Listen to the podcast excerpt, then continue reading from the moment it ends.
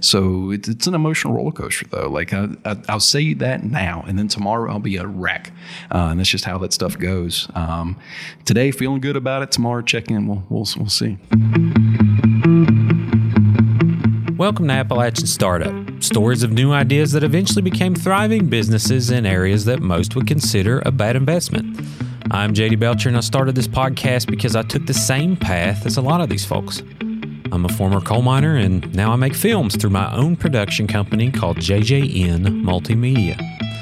I wanted to hear others speak of their journey to not only give new beginners hope, but to help me grow as a fellow entrepreneur Dave Wertz is CEO and lead developer at Infinity Marketing Solutions located in Hurricane, West Virginia. After NASA visited his school in the early days, his passion for programming kicked in full steam ahead, and his path eventually led him to Colorado. It was there that he decided climbing the corporate ladder wasn't for him, and upon moving back to West Virginia, he took $500 and started Infinity Marketing Solutions in a back office with the purchase of a domain, business license, and two pizzas. After three years, they have put out over 50 websites and have earned reputable clients such as Blenko Glass and many others. We sat down for an honest conversation involving Marketing 101. Enjoy. I would say that we are a full service digital marketing agency with a focus on using data driven technology to drive economic growth for both them and our state in general. What all services does Infinity Marketing offer? So, being a, a, full service digital marketing agency, um, about anything you could want, really. Uh, probably too much. Um, they say you sit and straddle, but uh, we find ourselves in that position every now and then. Uh, what we do is we start with uh, the website, and we kind of branded that in a way we call it a digital backbone um, because it's more than just a website, right? We, you know, being somebody who makes websites, you have to compete with people's nephews, with Wix, with you know all these do-it-yourself builders. So we kind of have to differentiate from that, and so we call it a digital backbone because it's not just the the beautiful presentation. It's not just that you know eye-catching stuff. It's everything you need to um, really put gas in your machine after you launch it. So it has the email marketing built into it with email captures. It has um, advanced analytics. So uses Facebook Pixel. Um, we do we set up basically um, when the time comes and you're ready to run ads or, or whatever it, it, happens to be, you're ready to rock and roll. Uh, you're good to go. What's your background? Like, uh, how did you learn to to do all this? I think maybe before even like my professional background, my I grew up um, with a, an interesting family. My dad's a military man, um, so he's in the air uh, National Guard, the 130th here in Charleston. Um, so he's a military man, but also a very crafty, very um, artisty kind of guy, right? And you wouldn't really think he'd fit in the military well. But um, so he actually had, as, as, early as I can remember, um, a pottery business called Critter Creek Pottery. And they would actually take stoneware clay and smash it out flat in these giant rollers and build up little uh, houses. Um, and he would, you know, he had some that were mass produced. He actually had people that would um, have them make his their house for him uh, out of clay. So you know, growing up, we were screen printing boxes and helping load the kiln and all that kind of stuff too. So being a, um, having an entrepreneur, entrepreneurial mindset um, was kind of baked in as, as a kid. Um, and so with that too, um, you know, being on, the tech side here, I remember sitting on my dad's lap, um, changing the, the directories to load DOS games and things, right? So, uh, starting out, I had that entrepreneurial um, kind of environment that I was raised in in the tech side too, to where uh, I was just born with it. Um, I remember one Christmas, I think forget exactly when it was, probably about 95 ish. Um, Windows 95 machine had an encyclopedia on it, and that was about it. And we turned it on, that lion roared, and I remember like, wow, this is so cool. This is the neatest thing. Um, and it's really just kind of stuck with me ever since. So, I mean, I've, I've had, um, I've been programming as, as, early as I can remember, probably since middle school, um, definitely since 2008. And I remember one of the very first things that I did uh, programming wise, NASA actually came to my middle school. And what they did was like a, um, like a simulator to where they came in and there was a crisis, like this kind of fake crisis. There was an island they needed to evacuate.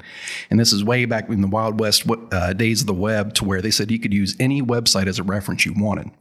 And so the people on my island I had to uh, evacuate I actually made a website real quick to where I could hire helicopters.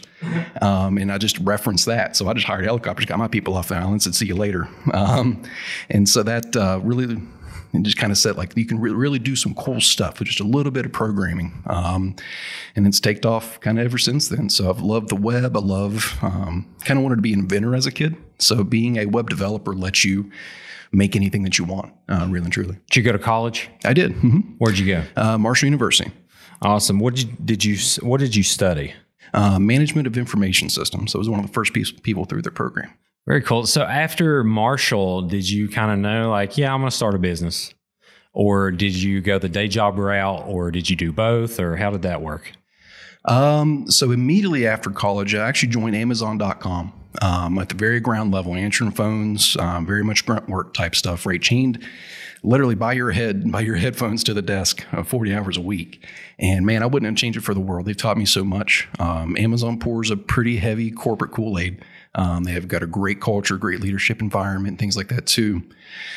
Um, so I worked there for a while, and actually, um, the second quarter of 2011, I was the number one ranked employee for customer service and the number one company ranked for customer service.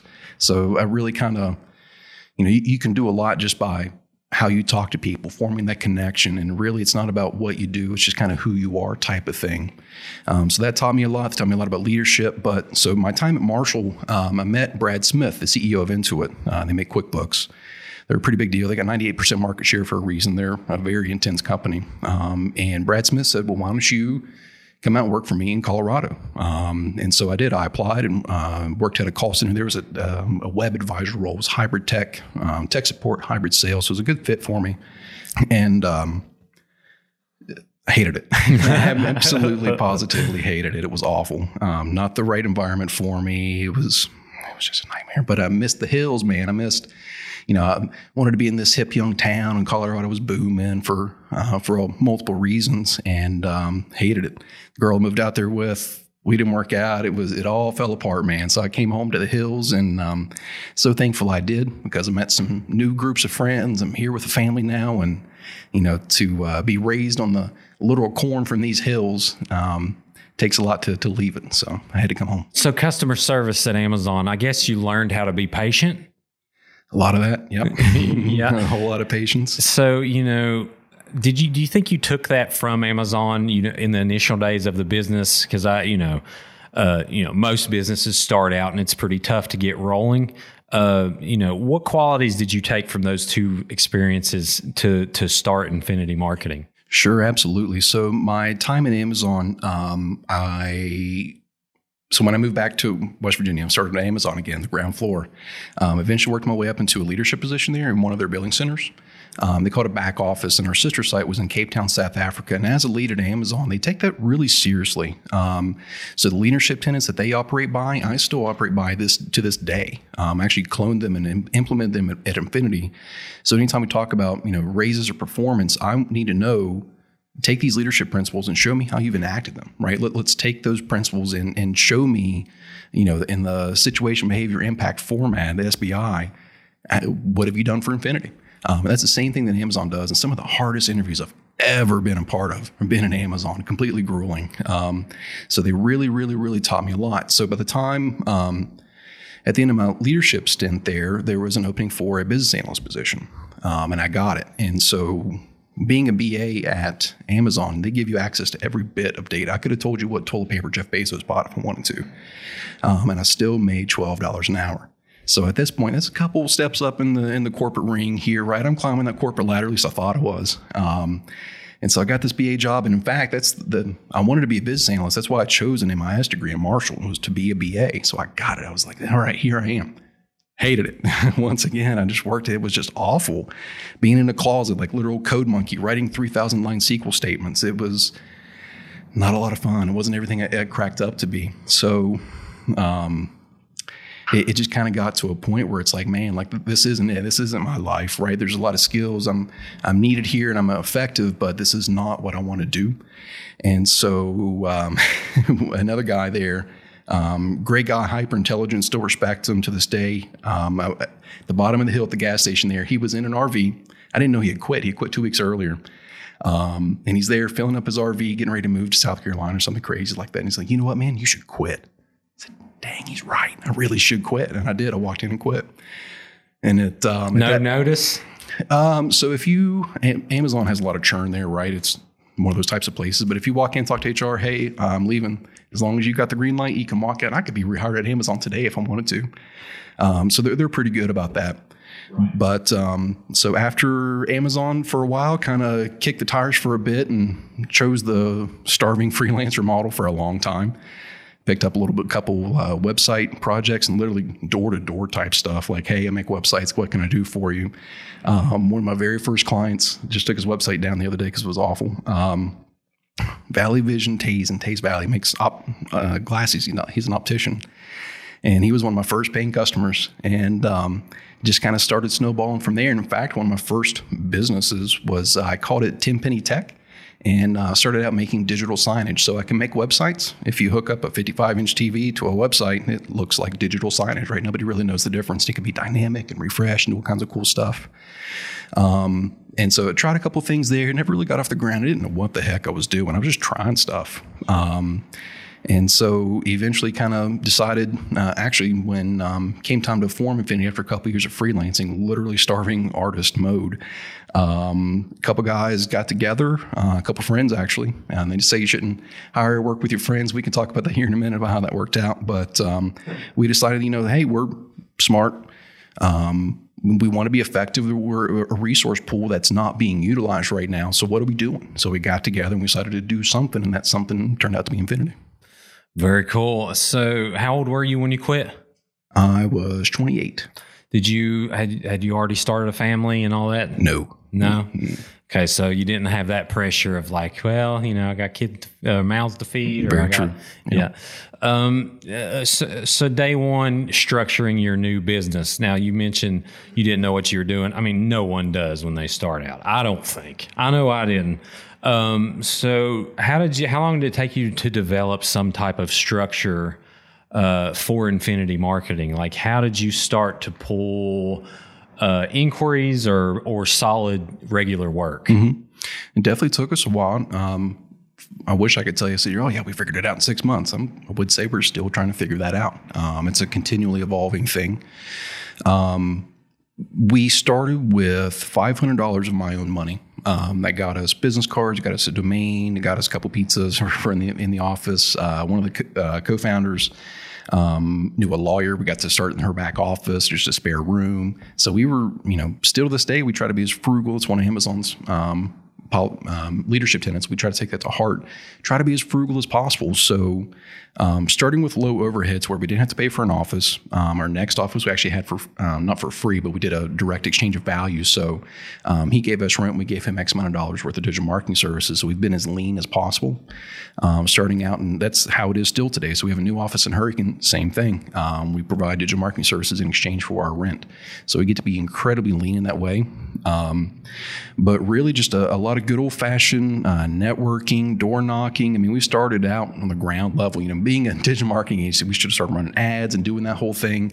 That takes money. It takes time to optimize, and then you don't really have a guaranteed return on that, especially at the startup stage, especially before you really have much to claim to fame or anything else. Um, so we really just boots on the ground, picking up the phone, cold calling. We had uh, prospect lists, you know, who fits, who would be a good fit for us. Let's go grab people, just manual data mining. And um, it was not a very glorious process at all. So, what is the structure like now? Uh, and what year did you start Infinity Marketing? Three years ago, uh, whenever that was. Hey, three years ago. yeah, I did the same thing. Um, uh, what's the structure look like now? Mm-hmm. Uh, so we've actually, you know, when you asked me to be on here, I, I felt kind of sheepish. We've been through a little bit of down, downsizing, quite honestly. Um, the model that we had before, we would try to basically kind of pay people like a small part time, effectively salary, just to be on tap, to be available, and that kind of stuff. And it really you know, if the business wasn't coming in, the bank account would just drain out, and you know, this is not sustainable for us. So we've kind of shifted to uh, now we have um, two people um, as co-owners, um, and the rest are independent contractors. Um, and it's unfortunate, you know, I don't like to have to do that, right? I would love to be able to hire people full time and offer them benefits on it man, that's just not in the books right now. No, that's a good. I'm glad you brought that up because that's the way um, most businesses in Appalachia mm-hmm. stay afloat. Because you know, I contract uh, all of our productions, all of our bigger productions. I contract most of the crew, and and yeah, you just you got to do that until you have enough revenue to uh, to responsibly move on. So when did you figure out? Like, was it pretty quick that you had to restructure, or you know, did it take a little while? It took a while. Um, it was that, you know, being, I don't know if it's because we're Appalachians or maybe I'm just a big softy. I really don't know. But I wanted my team to grow and build, and they'd stuck with me. And I, I couldn't stomach the thought of, you know, saying, hey, guys, sorry, paychecks aren't going to be there next week or what have you. Um, but it was this give and take back and forth to where, you know, payroll got paid, but maybe owners didn't get paid or whatever. So it's something had to give there eventually. And we kind of hit a, um, hit a really hard wall a couple months ago. Um, you know, if I could tell anybody like uh, learn from my advice or whatever, but be careful who you go into business with. Um, be careful how you structure that. More importantly, um, you know, the there are some like don't hire your friends and that kind of stuff. That that those cliches and idioms are there for a reason. They sure. stand the test of time. And so some of those things kind of bit us in the butt and we've had to recover and then we've got something else. I mean, I'm living walking proof that you can make about any mis- every mistake in your business and still struggle along and still do it if you if you got the drive and you can stay with it.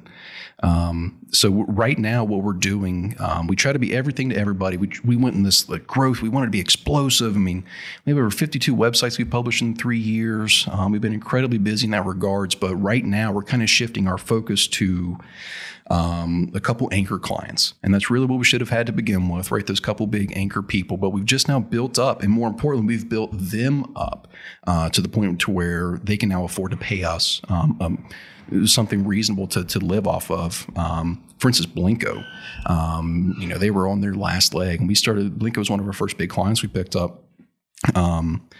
I mean, I didn't think they could even pay us for the initial project that we booked it for them. It was that bad. Um, they were robbing Peter to pay Paul in some instances, and forget a retainer, they couldn't afford that. I mean, when we, you know, we we came in way under, but from all that hard work and you know, starving through and suffering through for so long, um, we actually doubled our time commitment there with Blenko. Uh, so we're there just shy of full time now. Um, Blenko's my bread and butter at this point in time. Awesome. And Blenko Glass, it's a West Virginia staple. Uh, how mm-hmm. long has Blenko been around? 126 years. Nice. So, you know, how do you approach, um, you know, dedicated client work? Like, what is your monthly goal with Blenko, or do you kind of stretch it out to be yearly, or yearly? Do you have both kind of goals? How does that work? Um, it's it's mostly mostly a, a, revenue goal, right? So we try to differentiate ourselves more than any other agency. I've, you know, growing up, you think agency um, guys in suits and Cadillacs type stuff, right? So being um, the small kind of agency that we are, if I'm not making you money, I'm not going to take your money, right? So you're not going to pay me 10 grand a month or whatever. And maybe I'll, I'll show up to a couple meetings and that's that. Like that, that's not what we're out to do. That's not good for the client. Really, that just makes me feel icky and I couldn't do that. Um, so we tie it to revenue, we tie it to growth, we set goals for ourselves. Um, I mean, we started out with a $500 retainer by the month. And I mean, we were grueling so hard for that. Um, and then we built them up and built them up and built them up. And now they're in a lot better shape now, better shape than they've ever been in. Um, the re- revenue's growing across the board. Um, I mean, it's, it's all green lights there. So it's really, you know, if, if I can't make you money, I, am not going to work for you. I'm not going to try. I mean, we'll we'll cut ties and wish you the best of luck and move on. But um, you know, finding people like Blenko who you know they're all about the history and, and staying local and you know ha- having that local community impact and they just resonated so well with us and, and us with them. Uh, dean the uh, general manager there he says he has an affinity for infinity. Uh, and so it worked out really well for us. That's awesome. So you know having a client like that do you see like referral business come along and inquiries mm-hmm. Uh, how does how do you bring in those opportunities that you all can capitalize on? Sure, 100%. Um, thankfully, right now, it's almost on autopilot. We've done so much good work. We've impacted so many businesses. We've been so busy for so long that uh, all I got to do is just check my email now. Like we get cold calls, cold referrals. Um, there, we're kind of to the point now where we've realized, you know, truly everybody needs our help in this state. You know, if you're a small business, there are things you should be doing on digital marketing sides that you're either not doing that could impact you. You know, there's there are opportunities there uh, abound for everybody, but um, it's it's really, you know, I, I, don't ever want to turn people down, right? Because this is why I'm here. It's why I'm passionate about. It. I want to help everybody, but now it's to the point where you know, those small people they take twice as much time and they didn't have twice as less budgets to work with. So we we always try to find a way, and I'll, I'll be happy to you know jump on the phone and consult with you or whatever, and you know try to get them going. But um, we've been a little bit pickier about our clients now, uh, more so than, than normal. And I think that's a blessing. Not everybody has that luxury. Um, but we're just now to the point to where we can hesitate to say be picky because that, that's not doesn't sound good at all, right? Especially for my goals here for the state. But um, well, do the work you're passionate about. Exactly right. It's kind of staying in your lane, and, and the passion is a big part of it too. Definitely, and that and that is a luxury to have. Um, which we've kind of we've been the same way throughout the process because you know we'd have stragglers come along throughout the way and they're good people, but they just don't have the budget. And, you know, thankfully we've been able to, uh, to nicely pass those up. And and now you know we see that we have a lot of time to do what we love and to work with clients we want to work with. Uh, so what would you say what's some, what are some important qualities an appalachian must have to go into business and to be able to thrive here? Sure. Um, I would say that same stubbornness that you know that we're I feel like we're all born with at the core of our soul. I think it's in our DNA. Um, you're going to need a lot of that, um, and really just kind of staying true to it. Anytime that we've kind of not necessarily got in hot water, but we're you know like we're doing something that just doesn't make much sense or what have you, we've really kind of we, we, felt it in our gut. Um, I think that kind of gut instinct stuff that I just feel like you know Appalachians were just a different breed of people, and we kind of got it, and you really kind of rely on, uh, rely on that. Um, also, too, networking. You know, people. Everybody knows each other out the holler and that kind of stuff too, and it's just kind of that same thing. People love when you do good hard work. Um, you know, I think you see my my dad come home from the military and then you go work um, for um, baling hay or clean the barn out or whatever happens to be. It's just that hard work, determination that um, us Appalachians are, are, baked in. Once we see it in somebody else and we know oh, that that's, that's a hardworking guy right there, what have you, that it just grows. It takes a life of its own, really. Up a good point there with network. Like, how long did, have you always known certain people that had the same things in common as you when it comes to the business world, or how did you develop a network? Man, I, I truly struggled with that. Um, you asked me earlier about um, where I went to school, and I think I didn't network at all in college. Um, I was listening to Ben Barry's interview talking about how important that network is that you get when you graduate. Man, I, I kept myself in a closet and I showed up, um, did my thing, and went home. Um, and I'm, I'm just now realizing now that that network is so important. Less my own devices. And introvert. You know, this makes me a little bit uncomfortable to be honest with you. You're talking mm-hmm. on the mm-hmm. podcast. You're it's doing great, man. I, can, I can't tell. Keep it rolling. This is uh, it, it's it's weird for me. It doesn't come natural, right? So I have to force myself to be uncomfortable every single day, um, and that's uh, I think once people realize, you know, that they see why you're doing it, not necessarily what you're doing. Um, they they just get this spark, and they they can't help but share your what you're doing and share your passion. A lot of things that held me back from you know finding my network early on, um, uh, you know, is low self esteem. And I was just like, oh, they know so much more than me. I can't talk to them. You know, I'll make myself sound stupid. But when I figured out, like, hey, man, there's a lot of people that don't necessarily what they're know what they're doing either. So I found being honest and just opening myself up. It seemed that people resonated with that. So is that kind of the same with you? Like in the beginning, you was kind of closed off, and then that those doors opened over time. Yeah, hundred uh, percent. Imposter syndrome, very real. Um, just because I, you know, I don't know how to make a website, so tons of people on the planet. Um, but once you you start getting that confidence. You start realizing, like, wow, I actually can have an impact, and what I do um, really does have a lot of value to it in a lot of ways. And more importantly, the way that you do it is, is, really good, right? You're you know for a fact that you'll treat customers well. You know for a fact that you'll bend over backwards to make sure that they're successful, and um, it makes you feel good. And it's kind of also to the um, going back to Amazon, the leadership tenants, and having some of those principles like bias for action. Um, there's you know once you kind of have that framework to operate in, now it's not so bad, right? If you if you have that drive, you can just do it. You can stick to it, and you can make a lot of stuff happen. But it's really just um, having the having the, the gumption to do it. Yeah, and the drive. Mm-hmm. So, uh, how did you figure out pricing models? Uh, did you pull that? You know, you, you had a lot of data access, this and that. Did you did you was it trial and error figuring out how much to co- things cost? Mm-hmm. A lot of trial and error. We we still test and try to figure that stuff out too. Um, you know, a lot of the businesses around the people that need the help most surely can't afford it. So you got to get kind of creative sometimes. Uh, we barter a lot, um, which is really cool, right? We barter for rent, which is pretty nice. Um, the there are, uh, I mean, if you Google like web design pricing, like you're going to get millions of results and lots of ways to do it. One that we've had pretty good luck with is the value added approach. So if my website can help make you $100,000, then I'll take X percent of that and just kind of, you know, it comes out in the wash. Because uh, we're still helping you make, make more money. We get our costs covered and everybody goes home happy. Um, that works out pretty well a lot of times. Um, I think sometimes people kind of get spooked off by that. It's like, well, you know, you're just picking a price willy nilly. It's like, well, that's kind of true, but also not really, right? Here it is with this spreadsheet I just built for using real hard data that you gave me. Here's projections. Here's what you're going to return. And so it, it comes back to, to trust a lot, right? They got to trust you to do it. And, you know, we have the experience now and um, the testimonials alone to where we can really kind of command that.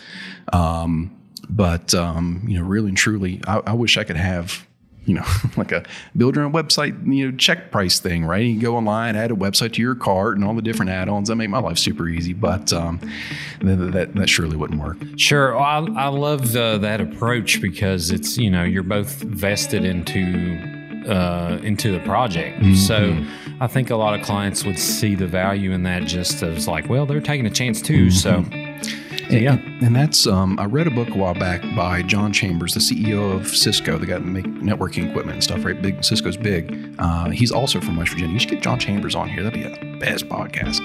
Um, but anyways, the the book's called Connecting the Dots, and it's, it's a lot of stories about him and a holler growing up in West Virginia type stuff too, right? But um, uh, he really, I remember sitting on my lawn, we were listening to it on an audiobook, and he kind of rocked my world about how he positions partnerships for Cisco. Um, he actually forms partnerships with like countries and brings countries online and the economic value that that would provide. He really kind of um, like, man, we, we need to do that too. And that, that's the best thing we've done for the business probably is, is we, we don't really sell websites anymore. We don't sell graphic design or anything else. It's we sell partnerships. Um, and so we come home at a level that they're comfortable with, and then we help literally build them up. And then as they grow, we grow with it. Um, and it's just uh, the better we do, the better they do, and vice versa. And it's, um, I think West Virginians especially kind of latch onto that. Um, you know, we we have a history of resource extraction, people coming in, taking their money, and then just piecing out, seeing you later. Um, so once they understand you're here for the same reasons that they are, and you're locked in for the long term of it, they, they get on board pretty quickly. Yeah, I, I feel the same. Like technology is the same way. You know, just because I live in Appalachia doesn't mean I should be paid less to code than this person. Right. You know, yep. I, I, I, totally agree with that. So the graphic design, are you, you're a graphic designer, right? Oh man, you, I, I, have Photoshop on my computer. Uh, right. If that makes me uh, definitely not. No. Um, okay. So one of those other little idioms I was talking about earlier is like don't work with your family members. So I broke that one too, um, and it's actually been one of the best things I've done because my sister is actually our creative director. Um, one of, in my opinion, one of the ba- st- state's best graphic designers. Uh, she's worked for several agencies here in the area. You guys have driven past her billboards and vehicle wraps, um, and she, thankfully enough, came on board with Infinity. Um, and so, really with Infinity, I, like I can do photo manipulation, I can opt stuff for uh, for the web and that kind of things too. But if you want me to sit down and originate a logo or hand sketch, I'm not that guy. Um, and so a lot of this too, a lot of my learning has been like stay in your lane, Dave. Don't don't try to be everything to everybody. I mean, I even you know um, skate videos as a high school kid and stuff. You know, so I thought I well I could make a video. I can you know control shift s and photoshop and so um, and it all just kind of came together but quickly realized that you need the pros for that and she is i mean we went through a couple of graphic designers um, you know kind of standard rate type stuff but um, I pay her. She's the highest paid member of Infinity um, for a very particular reason because she can do the job the first time correctly and knock it out of the park every single time. Oh yeah, y'all do great work. Yeah, that's that's awesome, and it's good to have someone like that uh, that you can really bounce ideas off of without judgment because you know you've been around each other your whole life, so you can be honest. Um, so you know, how do you work through that relationship? You're like, oh, I knew when you was 12 and you used to like, you know, do something that annoyed me, you know, whatever. Uh, how do you work through that and and enter the business world working with your sister? You know, there's not a whole lot of work in there to be done. Honestly, she's a great gal, love her to death. Um, my family is, you know, the, one, the the reason that I do anything. Honestly, um, try to fill their shoes. I got some really big shoes to fill. Um, they've really set the stage for me um, to to grow and do big things. So uh, working with her is, is, a dream. Really, yeah, we kind of go back and forth, and she tells me I'm dumb, and she's probably almost always right.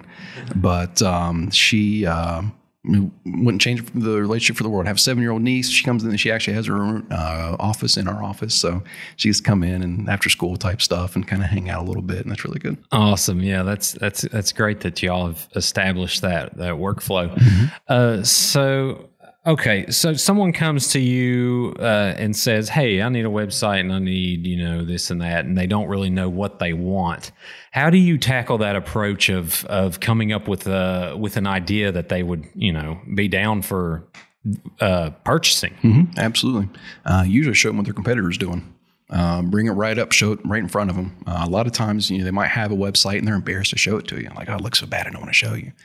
Um, so we go through, we do like a little SWOT analysis, strength, weaknesses, opportunities, threats, and we look and see, you know, what your competitor's doing. So we need to get you up to parity, what your what your competitor's spending or what they're doing or the placements that they have.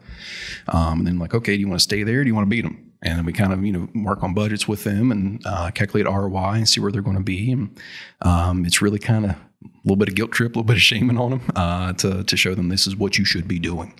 Um, in fact, there's um, uh, ice cream shop won't mention names, but um, they need a new website and they need to do some extra marketing stuff. And I sent them, um, there's uh, McConnell's ice cream from California. I was just kind of Googling, you know, what does a good ice cream website look like? Uh, one of our co-founders, um, there's something that he said with me that stuck with me is people, uh, no, excuse me, two things. So number one, um, people don't buy what you do, they buy why you do it. And then number two, good artists borrow, great artists steal.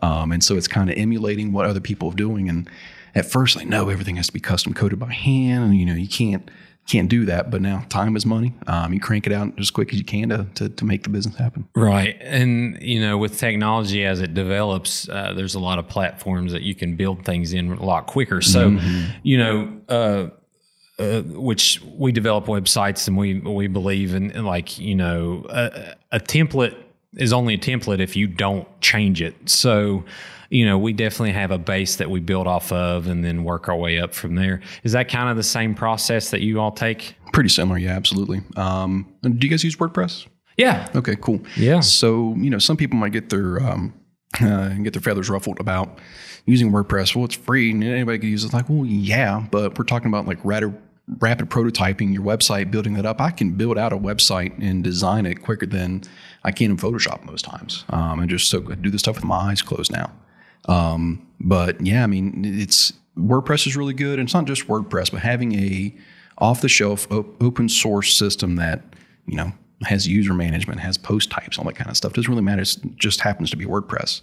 Um, and so if you're willing to, you know, recycle stuff for your post types and your user management and your CRUD and that kind of stuff, um, why not for a theme? Right? Well, yeah, and I'll debate people on WordPress all day because you know, you still have to have that aesthetic eye to know what looks good, to know, you know, what type of, how to structure the site for maximum efficiency, uh, you know, and plus, you know, say you get someone wanting to do a build and then turn it over, you know, it's, it's a lot more user friendly. Uh, it's a lot more cost effective one and and you can you can train people to manage you know to do small things to their sites. So yeah i'm a big wordpress fan. I think it's great. Yeah we um, we're really big about ownership in our company both internally and how we operate right? Taking ownership of your own projects or whatever happens to be but um, instilling ownership in our clients so down to the domain um, i can't tell you like most times most entry points we have for clients like well i don't know where my domain is or what happened to it they happen to have a business critical email attached to it and they let it lapse or some other agency has it and they just don't know what to do. So every single time we fight that good fight and we get them the domain back under their control. Um, of course, we do manage some and we have agreements with people if they just don't want to fool with it. But owning your website, owning your domain, and owning your digital properties is so important. And so, you know, I turn over websites every single time to people. You have access to it. I'm not playing the game where you have to pay me, you know, X amount of dollars per hour just to ransom. Yeah, that's exactly what it is a lot of times. Um, and so we just don't do that. You know, we don't need that. It's it's not a good thing, not a good position to be in. Um, and so WordPress helps with that in a lot of ways. I believe that too. Um, you know, to each their own, but we never really followed the ransom model, is what I call it. But it's essentially you know your domain's being held hostage and you know you have to pay this amount and essentially pay the company for no work um, so yeah, I think that's my big beef too. Right? You didn't earn that. You bought it for twenty bucks. Just give it to me. Like, come on. Like, don't play this game with me. Right. But it's a commodity like anything else. Buy, sure. buy low, sell high. Which I guess it's the you know depending on the URL and what you do and what the business does. You know, but then, but yeah, yeah, we do the we do the same stuff. Um, so uh, when you turn over the website to a client, for instance, how do you train them on the layout of the website? Sure. Uh, the way we build it, we make it pretty stupid simple to where they really don't have to learn anything much. We use a, a, special theme that has a drag and drop page builder on it, which is pretty cool. Even people struggle with that a lot of times too. You're, you're not a web author. You don't do this for a living, so it's just kind of foreign to a lot of people. Uh, so we really just kind of make it as, as easy as possible. WordPress actually by default has a, an email that you can email into that will create a post for you. So now it's just like, okay, just send an email here, boom, your post is live. It's super easy. Um, so, and then what we'll we'll do is we'll build, you know, um, the homepage, for instance, we'll pull those live posts or maybe even pull Facebook posts, whatever happens to be. So we try to automate as much as possible nobody wants to sit around and update websites. It's not a, not a lot of fun. Writing blog articles is is uh, pulling teeth, I think, a lot of times. But. Right. Yeah. And how do you and your your sister work together? Um, you know, in building websites? Do you come up with a structure of a, a plan like, okay, we're going to need designs for this, this, and this? You know, I'm going to develop this, this, and that. How does that work? So we really kind of look and see what assets we have available to us. If they maybe they have a logo, maybe they don't have even a color scheme in mind, right? A lot of people, well, just build me a website. They don't care, but a lot of people do care, um, and as rightfully they should. So sometimes we'll start in the design process first um, and just kind of get that, you know, like a flat mock up, have them sign off on it. We should do that more. but it's another, it's a revision cycle and more overhead. And, you know, I could have built the dang thing already. Let's just roll with it. Um, so it, it really kind of depends, but either revisions in the design phase we start with, or I just start building it out, man. Um, we have a document we call it a pre work form that asks you, you know, okay, so you're probably going to need an about us page. What should go on there? Um, what's your tagline? That kind of stuff. And so we, we start with that content. We kind of work backwards from there. But um, you know, I can I can do a lot in an evening's time. So depending on the project or where it happens to be.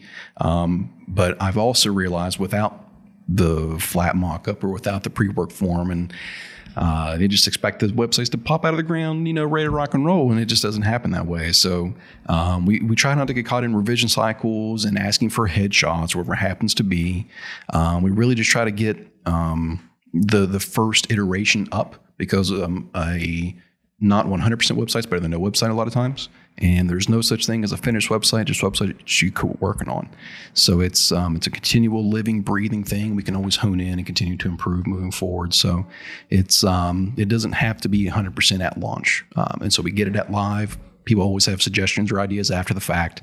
Um, and so our, our post launch process, we're, we're, pretty lenient on. We have a revision cycle. Typically, we do seven days, sometimes up to 30 days, depending on what they need. But um, we're kind of on tap for you. So as you start to do stuff, you know, we're on call. You call us, emails, chat, whatever happens to be. Um, and we, we be certain, we are we just take such good care of our clients that you know if whatever you need to, to know to do or whatever happens to be we will make sure that you know how to do it. Perfect. So you have a do you have kind of a scientific process now of from you know soup to nuts this is how long it's going to take? Yeah we kind of have some benchmarks set in mind. Um, we should do better. You know we're nerds at heart. We should know better um, and have the stuff quantified and try to stick to it. And really, we're it's widgets, right? It's a production facility, no more than Blenko making glass or anything else. You have X amount of hours, and you got to crank this stuff out. But um, really and true, a lot of times, especially since we scale back, we're trying to you know be a little bit more picky about who we're, we're accepting. It's um, we don't quite we're not quite as rigid with our, our internal processes. We probably should be, but we're not right. Oh now. no, no. I mean, each each each business is different. So, how do you set those expectations? Expectations when you a, a build is greenlit? How do you set expectations with a client? Sure, we're pretty much on tap with them. I think it's part of the partnership thing too, right? And you you have a closer relationship with the client. Um, we're in communications with them all the time. A lot of emails flying around back and forth. Um, but really, though, um, always under promise, over deliver, and that's one thing that Amazon does in a real big way. Um, I'm, I'm, sure you guys think if you're going to quote a project, double it, and that's kind of the rule of thumb, and that's something that we stuck with. Um, sometimes even that isn't enough time, or whatever thing things go wrong uh, quite often. So, um, but really managing expectations, we start from the get go. We document it all. We have a real nice contract. Um, it's not we have no legalese in our contract. It's a payment scope and a work scope. Um, and it's, it's very short and sweet. We, you know, um, and as long as they have that and signed on to it, we stick to it. It's pretty pretty straightforward. Very good. Um, and you know, when things do go wrong, and they do for everyone, mm-hmm. um, how do you approach those situations? Uh, you know, pending on what happened. Mm-hmm. It's um, it's something that Amazon taught me. You just got to get ahead of it first. Don't let it fester. Don't let it boil. Don't let it. You know, if you trust in your gut type of thing, if like this is going to be a problem later, right, type of thing, and you kind of get a feel for that uh, get out ahead of it first. And then if something does go wrong and it's already happened, the cat's out of the bag type of thing, own it 110%. Um, swing into it. Uh, take as, as much responsibility as um, you know as, as, reasonable, maybe a little bit more to you know you shouldn't have let this incident happen. Um, it, it's really all about how you act at the time. You know we've had a couple doozies uh, in, in, a real big way. Um, you know, calling no showing for a senator or something crazy like that, right? Sure. real bad time. Yeah. Um, there's not a whole lot you can do besides beg and plead at that point. Right. Or you, you know, uh, you manage a site that all of a sudden is getting, you know, hundreds of thousands of dollars of donations. Mm-hmm. And then it, when money's involved, you're like, uh, 100%. Yeah, That's a big one. Yep. Yeah. It's, uh, all of a sudden something crashes and you get 12 phone calls and, especially okay that brings me to this like having a product that is constantly under the operation of things that are out of your control, hosting. Um, how do you, uh, you know, most time things are okay, but how does it feel knowing that every product is essentially going to be controlled by this next update? Mm-hmm. Um, that's a very valid point. A lot of times, like Blenko, we've migrated them um, both in, in in every way possible to the cloud. Uh, doing that for a couple different reasons. Keeping stuff in house, it's just a nightmare, right? And the services are almost always better anyway. So we've, we've fully migrated them to the cloud. We actually had to talk, talk today. You know, if their internet goes out, their payment processor is not going to work. They can't run credit cards and that kind of stuff. So they have a, a couple different layers of um, redundancy there. But let's say, I don't know, fiber line between a couple uh, Amazon servers go down, right? Or maybe it gets cut or what have you. The just the other day, there was a line, I think in Barboursville, fiber line got cut. It was out for like um, most of the day. Um, and what are you going to do? Nothing. You really can't make maybe make a hotspot on your phone. But um, I mean, I hope a nuke doesn't go off over the East Coast or something because we're screwed. Um, but um, so we've gone through a couple different iterations of hosting. I mean, my first host, don't judge me for this, was Bluehost way back in the day. You get a guy like hosting for like a dollar. And you get unlimited sites on. Oh wow, shared hosting. It was dirt cheap. And, Slaying, son. yeah, it's. Uh, it, uh, it, it performed like a dollar a month type of deal. Um, so we've we've gone through a bunch of different iterations. I mean, when I first started, I didn't really understand like unlimited websites sounds great, um, but now we understand. We've um, Bryce, my uh, co-owner right now, couldn't do anything in Infinity without him. Truly, um, he he's kind of my back end server side guy. So we have um, an AWS stack right now, Amazon Web Services. And man, those websites are screaming high uptime. We've got backups at the wazoo. I've got a whole account and terabytes of backups just in case. Um, we need to go through and purge some of that stuff, make some room. But um, you know, if I didn't have constant recurring backups for a lot of our high production sites, we got backups every four hours, so we could restore to. Um, a lot of the stuff's like customer information stuff too. If that's gone, we're everybody's hurting. Yeah, and that's things that you know not a lot of people think about. Like we host through GoDaddy, and they have a lot of different options. Uh, but if there's one thing I suggest, you know, to a client that they don't save money on it's it's hosting. Because you know with those reputable companies you get options like the backups and the extra security and the you know stuff that you don't really think about. Um, so so yeah i mean uh, h- highly agree with that. You mentioned the backups like how important is that with a website? Like okay something goes down. What's your first step to fix it uh, get on my knees and say a couple Hail Marys and uh, pray to whoever will listen to me. Um, but uh, definitely panic mode kicks in first. Um, describe to client, you know, hey, look, we're prepared for this type of thing, right? Um, so we can always restore. Literally, thankfully, um, with WordPress, I've got a one click backup, one click restore, super duper nice, really easy. Everything's um, we actually store backups in three separate places, uh, locally in two separate offsite servers. So I mean, if um, you know, I can't back you up, we got bigger problems across the board. So we thankfully we solved for that a long time ago, just simply because um, you know we're your web host, and we really try not to um, tell people like, look, we're the end all be all or what have you. You know, this is guaranteed here for good because you got to pay server some server space somewhere, else that stuff's coming down. Um, but you know, we, we try not to be the guardians of the people's data. We actually provide those backups to people too if they want them. We'll copy them on them. Um, so we we just uh, buckle down and do the thing. Awesome. Yeah. So process has been developed. Now throughout the time. I, I, have you figured out like you know with me i've noticed i'm a lot more anxious than i used to be. You know you don't think about things uh, the pressure of providing your own paycheck and you know especially having a family and you know now the you know it, it's the uh, the it's you've set standards really high and you got to keep on progressing. Um, have you developed uh, any type of anxiousness or anxiety you know throughout this process Oh, I, had it and then developed more of it when um, once this thing's uh, kind of turned up now because too far I can't quit now too deep in. So right too many people depend on me. This this machine is fired up 100% uh, I think I mentioned earlier about just being uncomfortable always. Um, and part of that's growth, right? And part of it's you know you got to be uncomfortable to grow and you start to learn more. But um, these last couple months, I think, especially with Bryce and I working so closely together and so well together as we do, that I have such confidence in him and us and the results that we're showing now that that anxiousness it's just a voice in the, a smaller voice than it used to be actually. Um, so it, it's an emotional roller coaster though. Like I, will say that now and then tomorrow i'll be a wreck. Uh, and that's just how that stuff goes. Um, today feeling good about it. Tomorrow checking in. We'll, we'll, we'll see. That's kind of the fun part about it though because you're not really sure and it's kind of the you know why it takes a certain level of uh, I don't know if it's insanity the word, but you know, to be an entrepreneur, you really gotta not be so analytical about your future. if that makes sense. You do have to be crazy. You got to unhinge a little bit and kind of. Um, a good amount of craziness helps, I think, in this in this field. Definitely a risk taker. Yeah, you hear that for sure. Mm-hmm.